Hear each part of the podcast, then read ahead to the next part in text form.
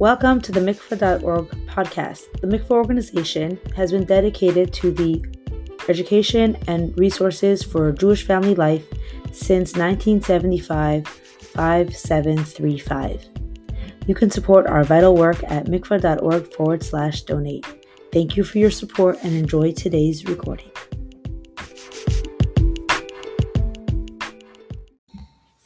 This series has been generously sponsored in the merit of a refuah shlema for Chava Bas Henya Chasya and Henya Rivka Bas Bracha Dvoralea. May the learning happening over these next few weeks on the three mitzvahs of women be a schus for their immediate and full recovery. Thank you to our generous sponsor for your support. If you'd like to consider sponsoring a future episode in memory or in honor of a loved one, please reach out to podcast at mikvah.org.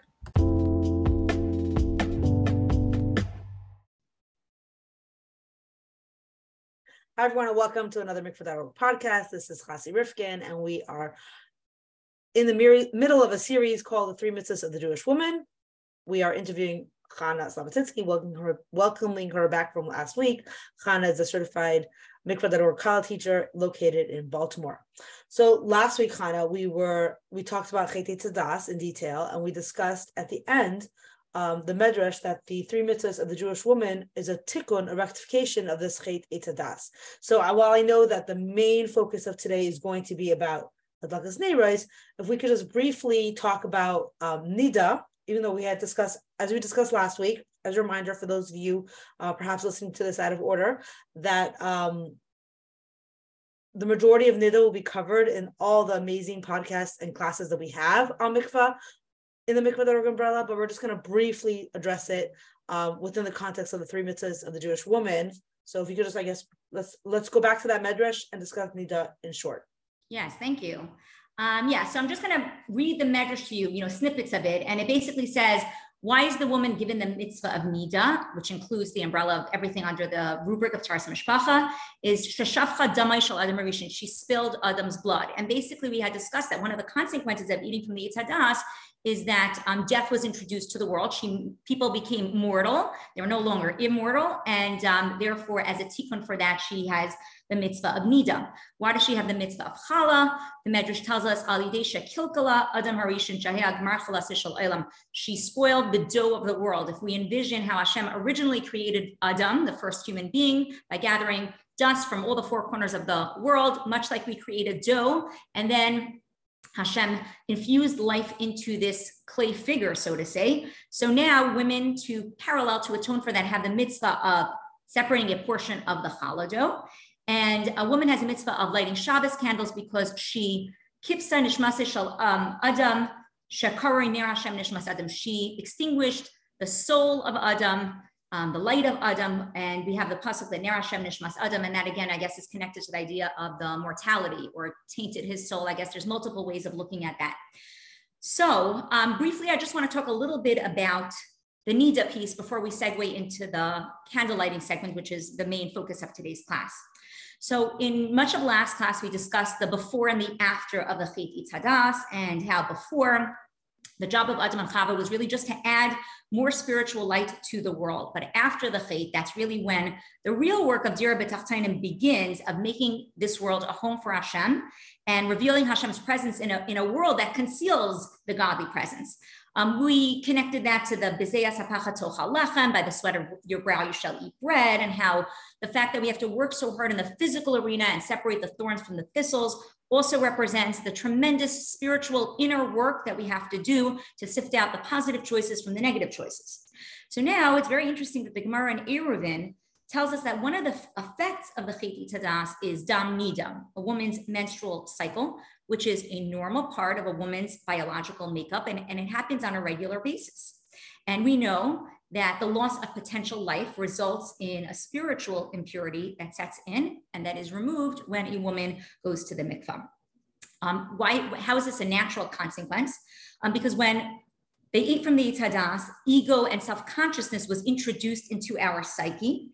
And when a person sees themselves as an entity separate from Hashem, it creates a space for spiritual impurity. Once we have integrated this idea of self awareness and ego, um, into our psyche, that's really the precursor to sin because it's not anymore like what does Hashem want, but it's about me, my feelings, my desires. What do I want? What do I think? What feels good to me, etc., etc. So when we think about the idea of blood, blood represents passion and excitement. Um, you know, you think about the, the, the famous sikha about Makas Dam the, in Mitzrayim, you know, where are we channeling our passion and excitement towards? And passion is something really important. You know, think about things that clearly you're very passionate about mikvah.org. That's why you're, you're, you know, doing what you do every day. So our passions are what drives us, motivates us, and excites us. It's interesting. I was actually thinking about a study that I read that was done in Israel years ago, um, where children were interviewed and asked, What is the most important thing to your parent? And then they asked the actual parents, What is the most important value that you want your kids to have? And the results were very different. It was kind of shocking to the parents, but they went over to the kids. What's the most important thing to my parent? That I eat my vegetables at dinner and that I try everything in all the food groups and that I don't jump on the couch and that I brush my teeth every night. And then they turn to the parents and they ask them, What's the most important values to you that you want to convey to your child? And they said things like, you know, being a mensch, being a person that um, has Ahavas Yisrael, a person that, you know, has has values, has integrity, has morality. And there was a mismatch between what the ch- children were hearing and what the parents thought that they were conveying. So we can be passionate about it, but but you know, it's just I guess a side point for you know, how do we convey that passion or how is it expressed or you know, is it evident where our passions really lie? So clearly, you know, passion, which is represented by the blood, is necessary and important, but um, we have to channel it in the right way. And before the sin, before the chiti tadas, there was no such a thing as impure blood. In other words, there was no there was no need for the body to expel blood because the passions were only channeled towards kedusha, towards Hashem. At this point, at this stage, after the chit itadas, since our body and our body always re- retains the original holiness, um, our body ex- naturally expels the blood, which is the excess passion, um, which reminds us not to get carried away with our passions that are not channeled appropriately and to reorient ourselves through observing Taharas Mishpacha and, and, immersing in the mikvah. So we think about the Shiva Nikiyim. The Shiva Nikiyim actually parallel the seven middos, the seven emotional traits within ourselves. And, and, emotions are really important, right? We have to listen to emotions uh, in ourselves and, and in others, but they are also vulnerable to corruption, right? Our emotions don't tell the whole story. They tell us important details, but we have to be aware that feelings can be subjective. We need to exercise Me'ach Shalat al and we don't want the passion and the emotions to, to get channeled in the wrong way. So when we um, immerse ourselves in the mikvah, we look at the word tivila, which shares the same letters as habitol. We are negating, bittul means self-nullification. We're letting go of the old and we're coming out really as a new person. And, and this is a very powerful meditation. It does not mean I want anyone to get the wrong impression that every time we go to the mikvah, we feel this experience. But I think that if the more we learn about it and the more we think about it on a global level, you know, it slowly influences us. Um, and the Sefer Chinuch explains that in the beginning of the six days of creation, it's very interesting, but it says that the Ruach Elokim al that the Spirit of Hashem hovered above the waters. And we always wonder, well, when were waters created? So clearly, waters predated everything, and the world was born of these primordial waters, so to say.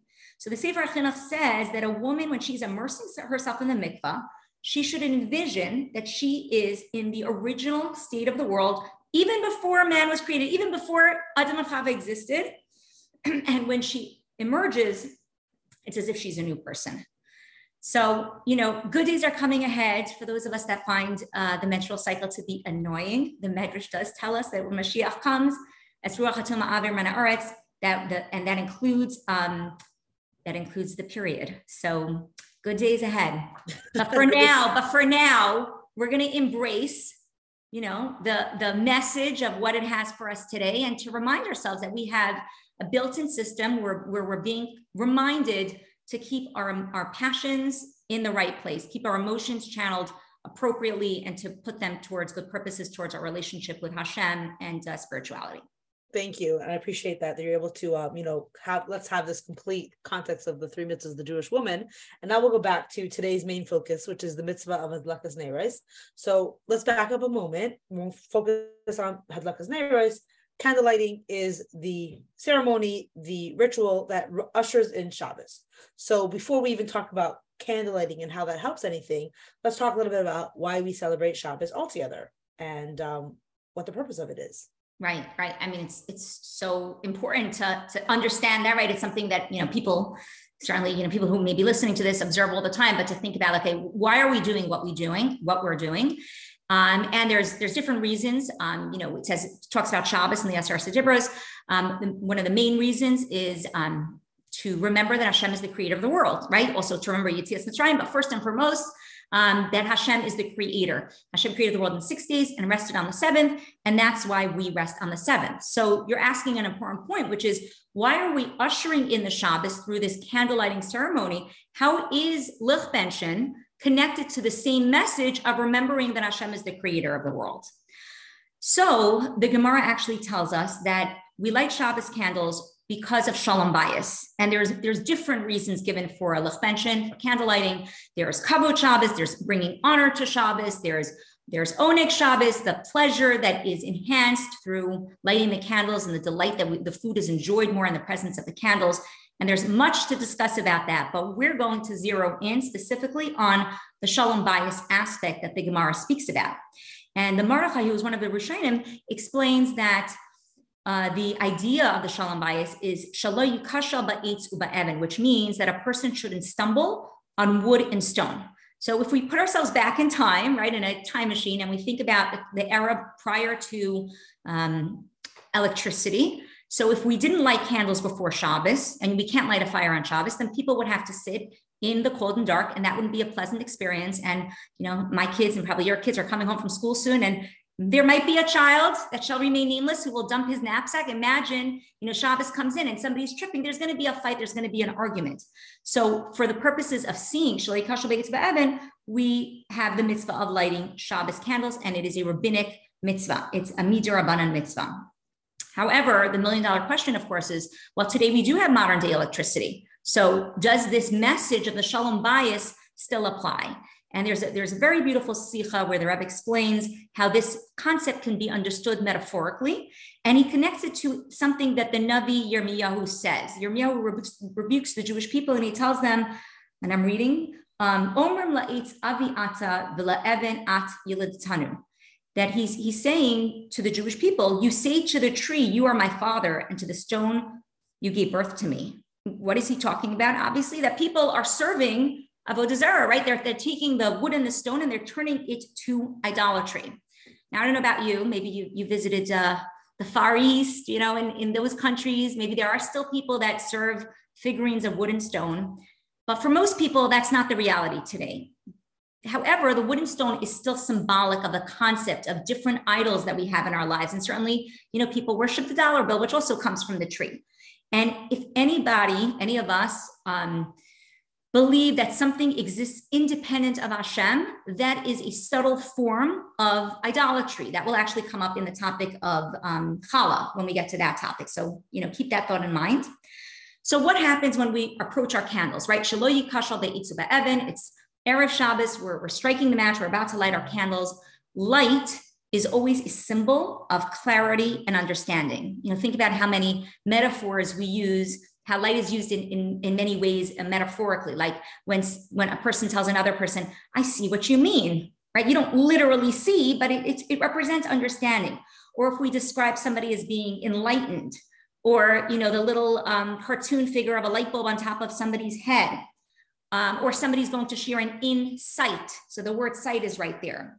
So light isn't only about the physical light that it creates, but it represents our ability to see something in our mind's eye. It represents our understanding of a concept, amongst many other things that, that light represents. So, what is this concept that the Shabbos candles are reminding us, that are allowing us to see in our mind's eye? That we should not symbolically trip on wood and stone and think that the physical reality that's right in front of us, the table that our candles are on, and the match, and the the, the everything that's on there, the, the plates, the food, that we shouldn't think of it as an independent entity outside of Hashem, and to recognize that um, all of these things are, are, are vivified by Hashem's godly energy, and we should use all those things for kedusha for spiritual purposes. That that really is, you know, the outcome of eating from the itzadas because life is no longer black and white. It's no longer like, okay, this is holiness and this is unholy, and that's it. But our playing field today really is the divrei rishus, or what we call in, in Tanya, you know, the klipas noga. And um, when we use all of these physical things in our lives for kedusha, then we have elevated it, and that's that's the opposite of idolatry. We're not dragging it down to the level of idolatry, but we're we're seeing it for what it truly is, for you know being being energized by Hashem and using it for godly purposes.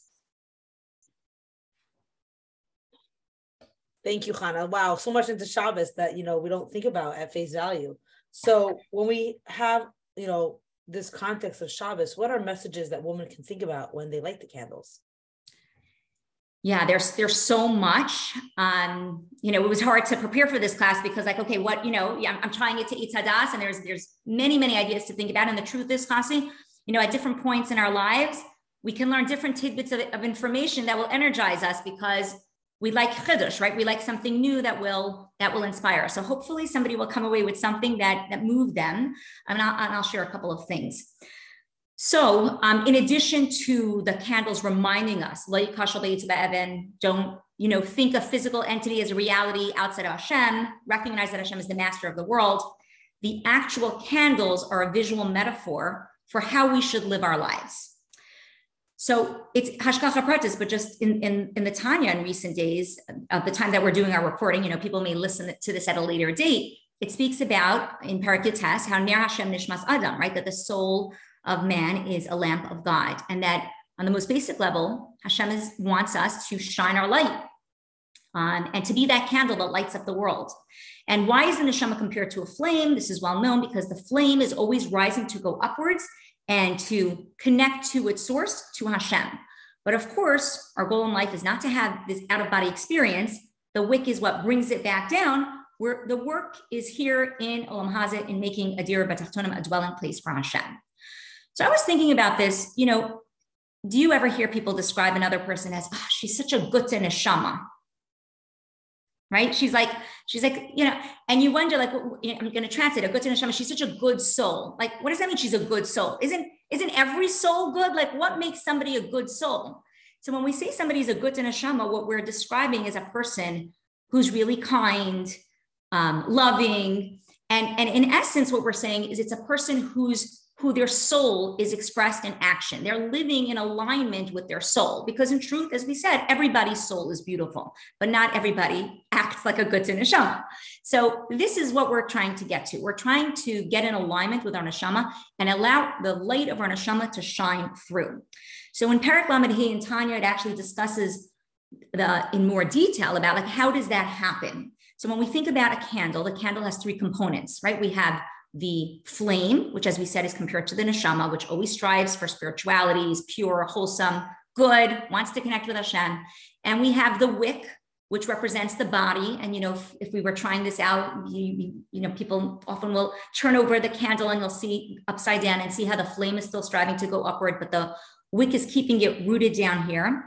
But if you, we just had the the the wick, which represents the body, and the flame, the flame would not shine. There would not be a steady light. What really what we really need is the fuel and that is either the oil or the wax depending on how people light their candles.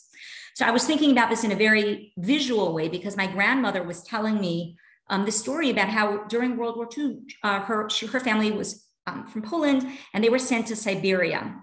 And at that point um, her father had gone to America before the war, and when the war broke out, he was stuck there. So imagine a young mother with her children in Siberia. Food is scarce, and there's there's definitely no candles to be found.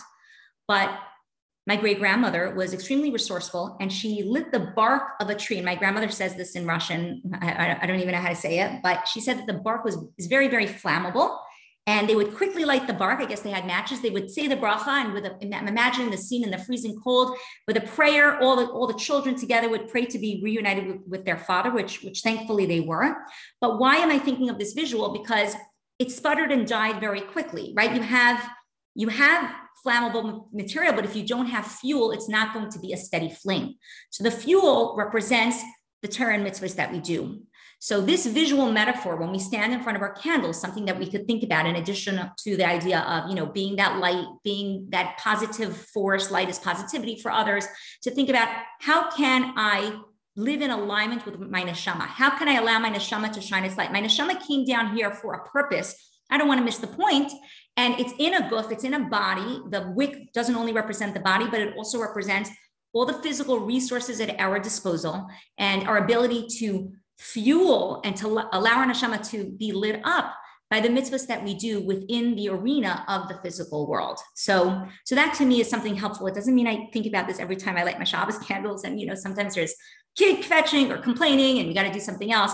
But if it's something that we can think about sometimes, um, or even later, it doesn't have to be at the moment of luchbenchen. Sometimes it's you know sitting by the Shabbos table and just seeing those candles on the table and, and thinking about okay, okay, what am I what am I going to bring into my upcoming week to be more of that light uh, in alignment with my neshama. Thank you, Chana. That's really beautiful. What an amazing story. Um, I have a question for you. The, you know, often we hear about the times of candlelighting as being a time also to like daven for our children or as a ace skula. You know, I know it also comes up a little bit by challah as well. Um, does that have a source or is it like, or it just feels good when we like, you know, you have your hands covered, your eyes, your your eyes are covering your face. You're not just thinking about your own soul, but you're also thinking about all the brachas that you want to ask from Hashem. Did, what, what do you think about that? Right. So it's very interesting. Um, you know, it's very natural to for a Jewish um, women to do that. My other grandmother would say tchinas, you know, tchinas. Um, she would read and she would cry when she lit her candles. I, I can't say that I'm like on that level. Um, and there's there's different prayers that different women through the ages have written. But really, a tchina is something that comes from your heart. So it doesn't have to follow a text. Although it's interesting that the, I believe that the Frierdiker Rebbe writes in Likutei Diburim about um, the, the prayers that women have naturally written. And I don't have that right in front of me. Um, you know, maybe we, we can share that on another occasion, but but it is very, very meaningful about, you know, davening for children and davening for health and um, davening for parnas and davening for, for the Jewish people, uh, for Mashiach, of course, um, and actually, um, some of those prayers are going to tie into something we're going to discuss a little bit later based on the Zohar and speaking about some of the things that um, we can have impact through through the tefillos of candlelighting. Got it. Interesting. It's really interesting how like things that we constantly do or take for granted, like you know, like wait a second, what are we really supposed to be thinking about? Okay, so this series is in honor of the birthday of Rabbi Chana, as we had spoke about a little bit last week, which is an acronym for the three mitzvahs of woman. So is there anything you could share that would connect Rebbe Chana specifically to this mitzvah? Right. So as I as as you know, my name is Chana. So I get really excited about this topic, and especially this insight, which I'm going to share now, which I learned um, few years ago that, that moved me very much because it's so connected to who Rebbetzin Chana was. So just to give a little bit of a background, Rebbetzin Chana Schneerson was um, is the, the, was mother of the Rebbe and the wife of uh, Reb Levi Schneerson, who was a brilliant Talmud Chacham and a master of Kabbalah and a prolific writer. And he was a, Rav in the city of Yekaterinoslav for 32 years. Today, that's, that's in Dnepr in, in uh, Ukraine. In 1939, he was arrested because of his efforts to promote um, Jewish observance. And Rebbetzin Chana, with tremendous self-sacrifice, joined her husband in exile, despite the dangers involved, to help ease his suffering. And she brought along with her a few sfarim, including a Zohar, a Chumash, and a Tanya. And if you think about this, I mean, it really gives me the chills that Reb what, what pained him the most was not the physical deprivation or the terrible conditions or the lack of food, but was the fact that he literally could not record his brilliant Torah thoughts. I kind of think of it as like a mother who like wants to nurse, but you know, baby's not there to nurse right now. And she's, you know, that's how badly he wanted to record his teachings. But he did not have um, ink or paper. So she resourcefully, as is well known, um, created her own ink from herbs and berries that she gathered. And um, wrote his commentary in the margins of the sfarim that he had. And eventually, with great effort, these sfarim were smuggled out of Russia. Sadly, Reb died in exile, passed away in exile, and they were printed in five volumes known as Likutei Levi Yitzchak. And two of these volumes are um, his teachings on his, his notes and his explanations on the Zohar. Now, in the introduction to this book, and I was just looking at this last night, um, the Rebbe wrote that he has the great merit to have the Sfarim that his mother brought to his father in exile, and that he mentions this point that his father wrote in the margins of these Sfarim. And, and it really, it's an amazing thing because our ability to learn this today, which we're going to do right now, is really in no small credit to um, Chana. And it's, it's, a, it's a very, very beautiful, beautiful teaching. And for many years, um, from 1970 to 1988, I, I believe it was, um, at the weekly Farbrengens, the Rebbe would take a paragraph from his father's writings and share his insights on it. So you, that, that's, that's called um, Toras Menachem Tiferes Levi Yitzchak, which is on the Reb Leivik's teachings, which is compiled in Likutei Levi Yitzchak. So now that I gave that whole background, should we like go right into it? An insight about that?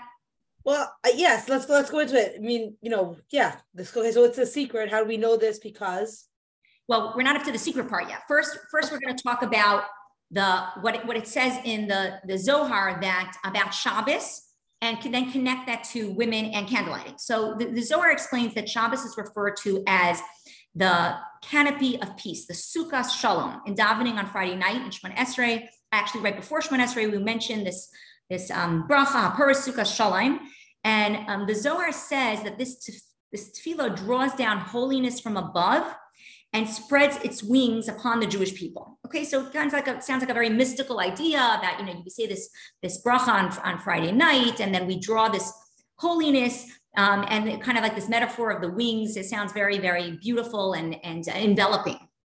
Following this, the Zohar also explains the special connection that women have with lighting Shabbos candles. And the Zohar, just by way of background for a moment, is a foundational work of Jewish mysticism authored by Rabbi Shimon Bar Yochai.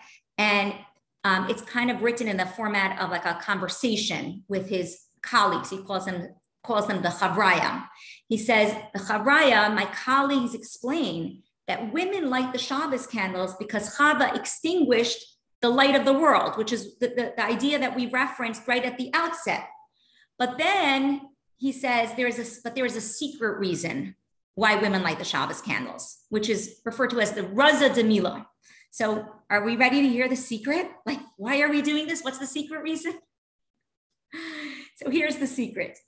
The canopy of peace, the Sukkah Shalom that descends upon the world on Shabbos, is a level of um, godliness known as the Matronisa da Alma. So we're learning, we're, we're getting Kabbalistic here, okay? This is the Matronisa da Alma is the queen of the world, or the, or the supernal queen. So since we're the level of the supernal queen is being revealed in the world on Shabbos, it makes sense that a woman who is the queen, so to say, in this physical world, should be the one to light the Shabbos candles to usher in the Shabbos. That's the secret.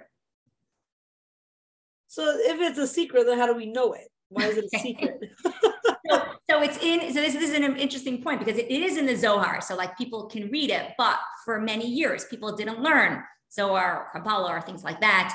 Um, but and this is something that the Rebbe is explaining in, in um, it's described in Toras Menachem. The reason that the secret is out is because it ties into why we learn, why we have Hasidus today altogether, which is the fact that we're coming closer to the era of Mashiach when the wellsprings of Kabbalah and Hasidus will be spread throughout the world. And therefore, all of this knowledge is a, is a lead up to the era of Mashiach. And Mashiach, the coming of Mashiach is going to be the time that the, the feminine um, will, dimension of Hashem is going to be predominant. So here's the part though that I found like particularly mind blowing. Okay, very nice. Okay, there's there's the the reason that we know that it's a tikkun etzadas for rectification for Chavas sin of extinguishing the light of the world. And yes, we did discuss the Hasidic insight that she had her motivation and how she, you know, really wanted to struggle from the inside out to have a deeper relationship with Hashem. All true and fine. Um, but here we also have that there is another reason, right? There is a counterpoint, and the reason is a secret reason because we represent this feminine dimension of Hashem here in this physical world, Hashem's feminine energy. And since Shabbos is the time that Hashem's feminine energy is being drawn down and revealed and is predominant, then the feminine representation of that in the physical world should light the candles. So the Rebbe adds to that and says that after thousands of years of women lighting Shabbos candles, we already atoned for Chava sin, right? We already rectified that. And therefore, today, this is a very radical statement almost, right? That we're no longer lighting the Shabbos candles as a tikkun, but we're performing it today only because of the secret reason, the raza, the, the because of the raza demila. And um, you know, it's interesting that on Shabbos there are so many feminine associations, right? We sing Lechadaidi Lekraskala. Um, Shabbos is described as the Shabbos Hamalka. Don't try telling your kids that the Shabbos Hamalka is the guest for tonight because they're like, no, we want real guests, right?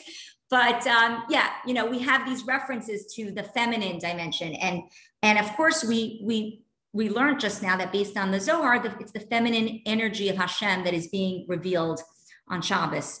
And I think I remember hearing this years ago from uh, Shimona Tzukernik, and she she compared and contrasted these two approaches. You know, are we looking as are we doing this mitzvah with an eye towards the past, you know, as a tikkun for Eitz Hadas, or are we doing this mitzvah with an eye towards the future? And it's interesting because in life, you know, we need both. You know, even in the field of therapy and psychology, you know, a lot of people will focus on what is your birth story or what are traumas or difficulties that you went through that influence who you are today. And that is important. But then there comes a point where it, it trans where there's a transition and the shift is okay, now I'm in my present. What have I learned from the past? And how do I take that energy and drive that into my future?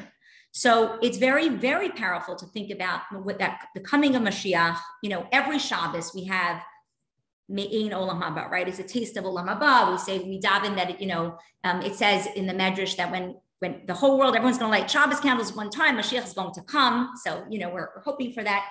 Um, and we think about the fact that Mashiach is really a Yom Shekulu Shabbos. It is an eternal Shabbos, and that is a time when Hashem's feminine energy is going to be entirely predominant. So it's, it's really an amazing thing that we have like a small foretaste of this and we're tapping into that energy every week when we light our Shabbos candles.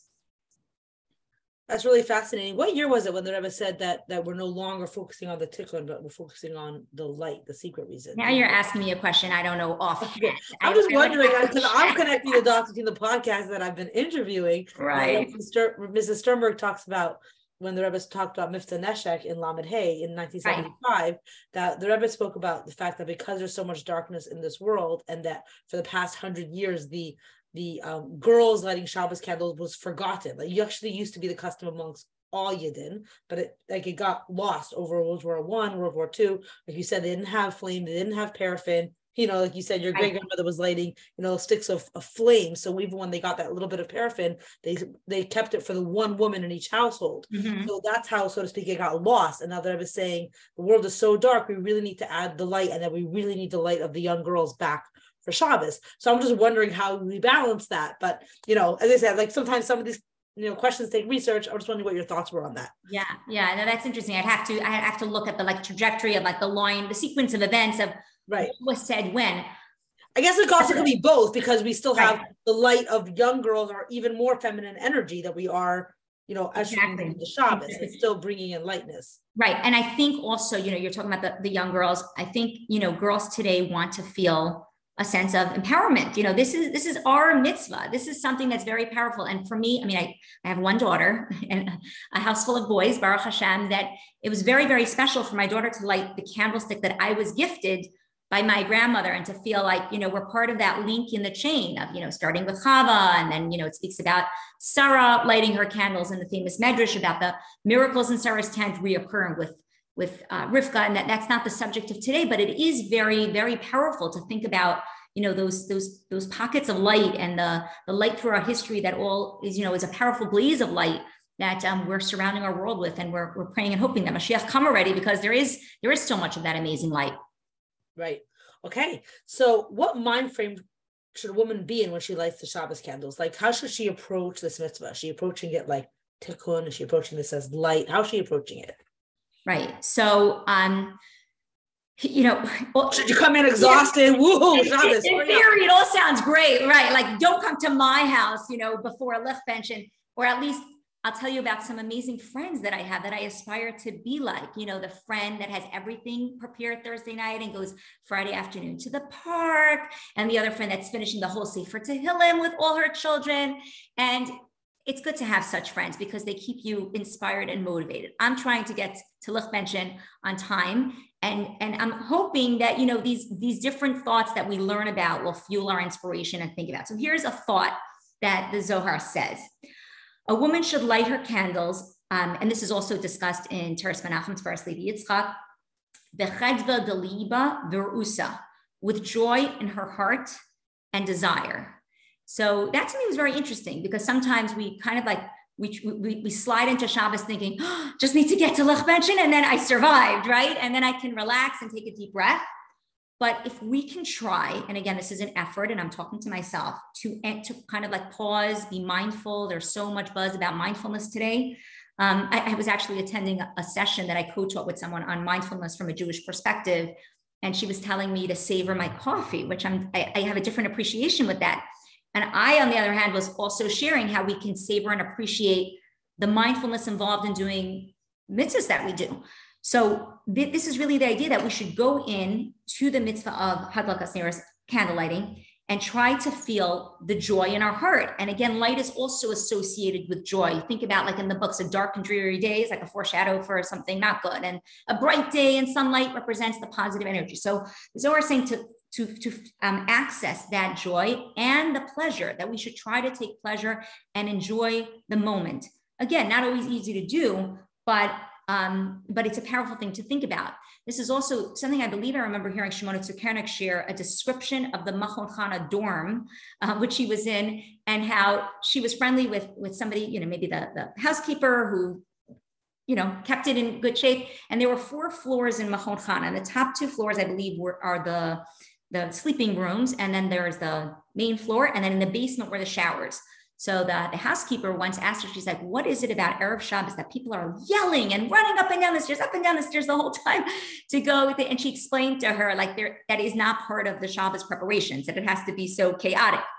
But truthfully, our Chachamim tell us that anytime there's more potential for Kedusha, then the forces of negativity try to hijack that and prevent us from accessing that Kedusha. So if we think about that, and we try to see like what are things that we as women you know can be organized and put into place and think about the organizational aspects of other parts of our lives so that we could try maybe even a little bit to feel that joy and desire when we light um, the Shabbos candles. Um, a Kabbalah actually explains that there's an, another, I guess, um, kind of meditation or something to think about. Um, speaks about how there's three components to the flame and you know you could try this out as a visual but you have the bottom part of the flame um, is described as the, the Nahira Uchma, the black fire or the dark fire. And the reason why it's so dark is because it is closest to the wick. So, because of its um, proximity to the wick, that's what makes it dark because of its proximity to the physical. Then there's the Nahir Chivra, which is the more pale part of the, the flame, which, you know, as you move upwards and you're looking at the fire, there's the paler colors, the, the yellow, the golden colors, and then it becomes even more translucent. And then the third level is known as the, the Nahira Stima'a, which is um, considered the hidden light um, that we can't really even see. So Reb Leivik explains on this that if you look at the candles, and it really is such a beautiful opportunity to be to meditate on, how he says that these three parts of the flame um, correspond to different levels of divine energy. So the, the darkest part of the flame, the Nahira Uchma, um, represents the sphere of Malchus, that aspect of Hashem's divine energy. The pale part of the flame represents the six middos, um, chesed, gvura, tiferes, netzach, hod, and yisod. And then the hidden flame, the part that you can't even see, represents keser. So this is getting really mystical, but we can we can understand, appreciate like a nugget of it, and that's the level keser and bina, which is the level of intellect, and even above the intellect. The keser is like the crown that sits above the head. That's the high, uh, the high, even higher level of divine energy. So now, remember, I was saying that you know Reb Leivik wrote, imagine, you know, in the margins on the Zohar, he's writing some of these ideas down, and then the Rebbe takes this and adds another layer and explains even more. So this now, what I'm going to explain is is the Rebbe's layer on this idea, um, where the Rebbe explains that that we have the flame, the components of the flame, we have the divine energy that it represents. And then we have what does that mean within us? What are the aspects that we have in ourselves that parallel that, which actually makes sense because we're created in the image of Hashem and Um, we have the 10 soul powers that parallel the Esser, um, the Esser Nefesh, which parallel Hashem's um, spirits. So here's, here's the idea. So the black fire, which is closest to the wick, represents the body and represents the realm of action, right? When we say like, don't just tell me something like in, in the, we mentioned last week, you know, the world of childhood education, you know, we don't just tell, we show, um, we allow them to do it themselves. Um, people will say, don't, don't tell me you love me, show me you love me, you know, load the dishwasher, buy me the, I mean, show me through your actions. So that you, you would say is the, the, the darkest part of the flame.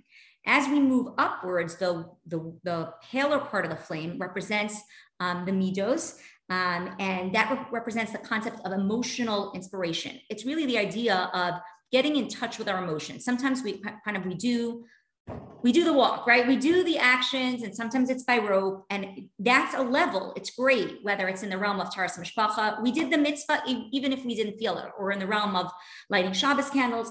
But if we want to push ourselves to the next level, then we need to incorporate the emotions because that is a very important aspect and dimension of who we are as people.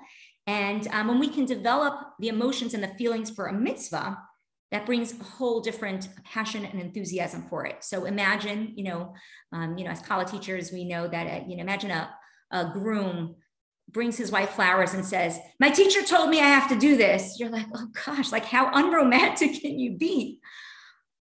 Really, what we're what we're trying to do is develop emotional congruence. I mean, that's what the Tanya speaks about, where we can bring our feelings to the place where they are aligned with the actions that we're doing. So that's the the, the pale fire. And then the hidden flame, which we can't really see, represents Bina, our, our understanding, and also Rutzain, which is which is desire, which, which is above understanding. It's part of our superconscious. You can't even explain it.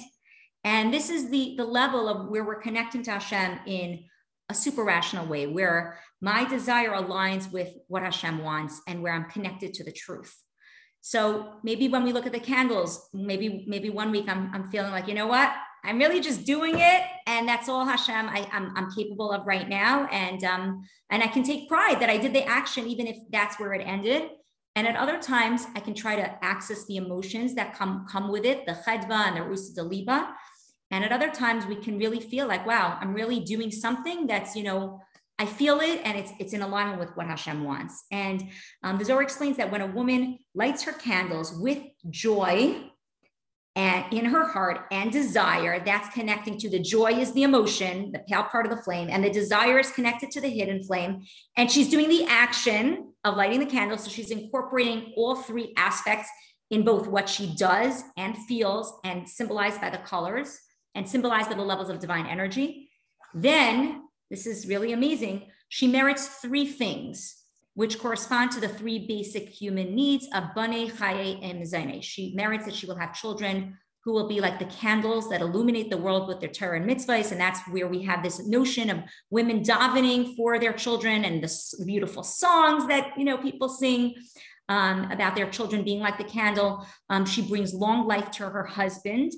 And with this, the Rebbe also explains, um, you know, if you you cannot give what you don't have. Like if you are the vehicle where blessings are coming to your spouse, then you then you have that bracha too. So so it's a it's a schus, it's a merit for for uh, long life, and she's the first one to experience hopefully that blessing.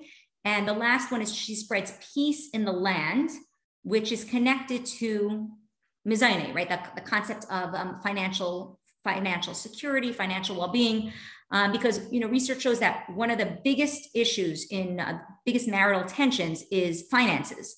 So this is something great, right? Think about as we venture our lift that we can um, bring peace in the land, shalom bayis parnasa. Um, that's also a a bracha that we can access and tap into. Hopefully, when we we try to really um, put ourselves into the mode of what this mitzvah is all about.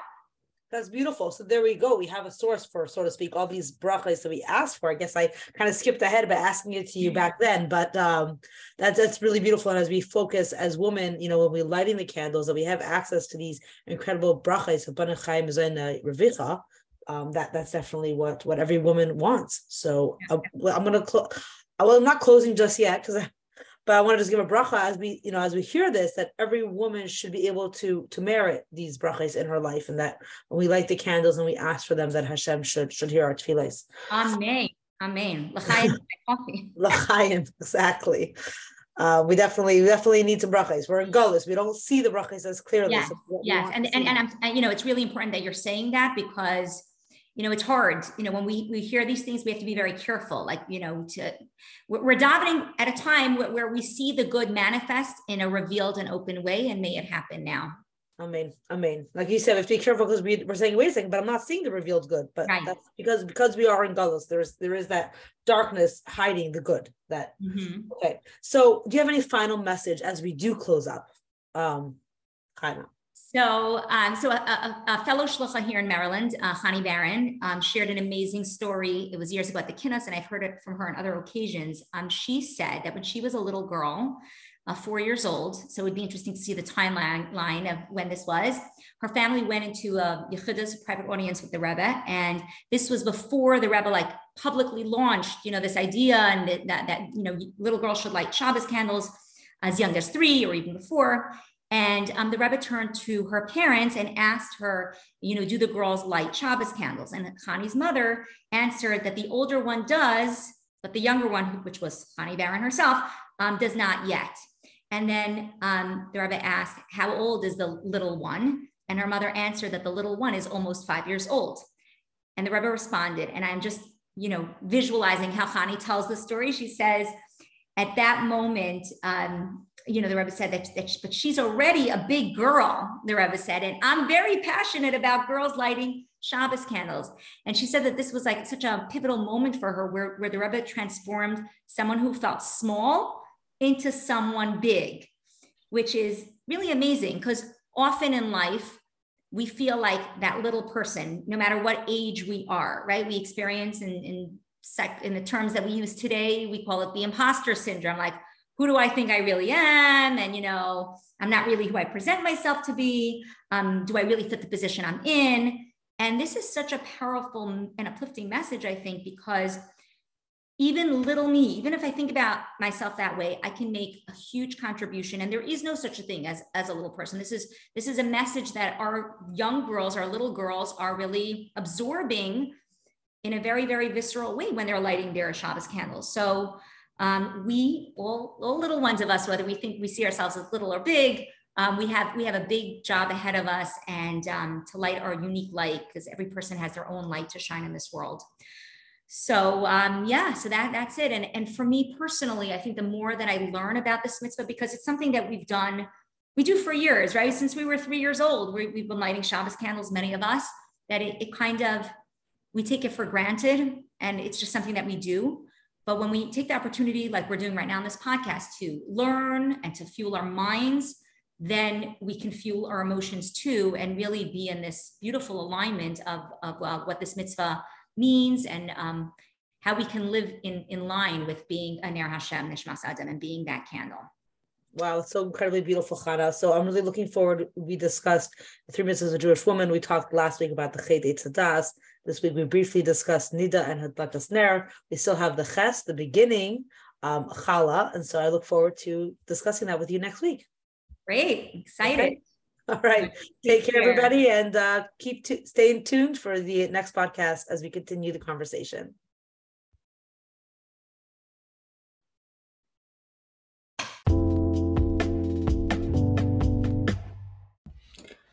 We hope you enjoyed today's recording. Please take a moment to leave a rating or a review to help others find the podcast.